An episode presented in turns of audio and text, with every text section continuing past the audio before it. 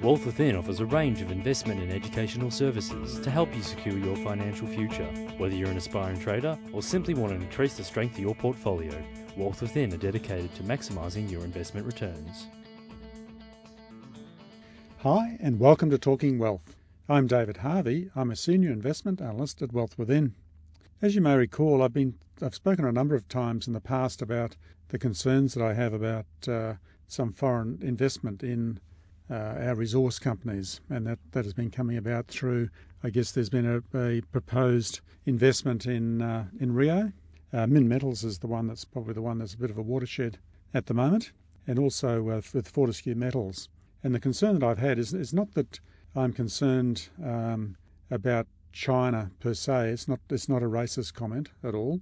I just want to qualify that. Uh, it's just simply that uh, having uh, other countries taking large positions in our own country uh, which which means that down the track we may lose control of those assets, or it could be that they are able to manage it in a way that our the income flow from royalties and taxes might be diminished more than it should be because uh, the money's just flowing back uh, overseas and uh, we don't get it invested locally or reinvested in other things locally, and which is really what's kept Australia in uh, a pretty good shape over the last uh, 15 years.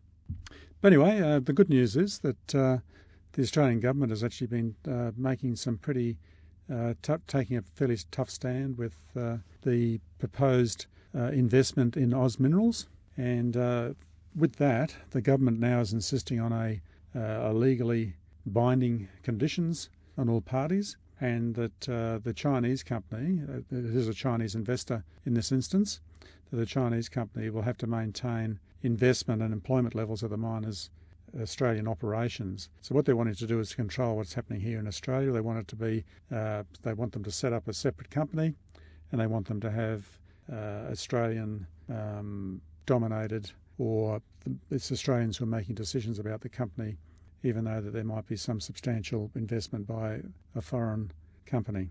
Uh, it must be that uh, that Australia it, it, it, does in the end become in Australia's interest as well as of course uh, the, the deal wouldn't go ahead if it wasn't in the interest of the overseas investor as well. But we need to make sure we just don't give away uh, give away the farm, don't we? And another thing that they're wanting to do, which is I think quite a good uh, thing for the, the indigenous population, is that they're insisting that um, indigenous employment levels uh, are improved. another thing that they're doing is, and I think this is a great idea, is that, uh, and, and what has happened or been criticism of, uh, I suppose, when Jap- Japan was investing a bit in Australia, uh, is that all the all the money was flying back to Japan. Well, what uh, the Treasurer Wayne Swan is doing is insisting that, and this is a legally binding situation, is that if there is any uh, selling of assets, that it has to be done at the market rate and done at a arm's length terms. In other words, say for example, in the case of uh, Minmetals, uh, if zinc is 60 cents a, a ton on the, uh, or pound rather, on the, uh, on the open market, then this company can't then sell it back to, say, a Chinese subsidiary at 20 cents an ounce, or pound rather. Because you can see the impact of this immediately is that it would then have a direct impact on the royalties and the taxes that come back to uh, the uh, various parties. And uh, that's what we need to ensure that that income stream is uh, protected for the future generations of Australians. But anyway, I think that uh, this is this is really good stuff, and uh, I think the the Australian government should be congratulated on this, and hopefully that these legal agreements have got real teeth in them and don't end up being, oh, dare I say it, but paper tigers. Uh, and I, I, suppose then that this is then going to have a flow on effect to um, Chinalco's uh, bid, or not a bid really, but Chinalco's uh, major investment in Rio. And so, therefore, there may be other terms and conditions that need to be brought into that deal to make sure that it is in Australia's interest uh, with this investment. And I think I've expressed in the past I'd rather see uh, BHP suddenly uh, come in out of the wings and uh, a good position forward, and that, that way it would actually be very clearly in, in Australia's interest if BHP could see it to be in their interest.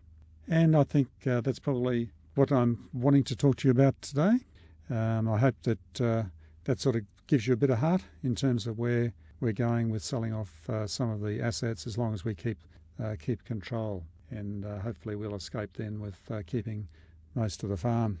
Okay, and I'll leave those thoughts with you. Hope you have a great week. This is David Harvey signing off from Talking Wealth. I look forward to catching you next time.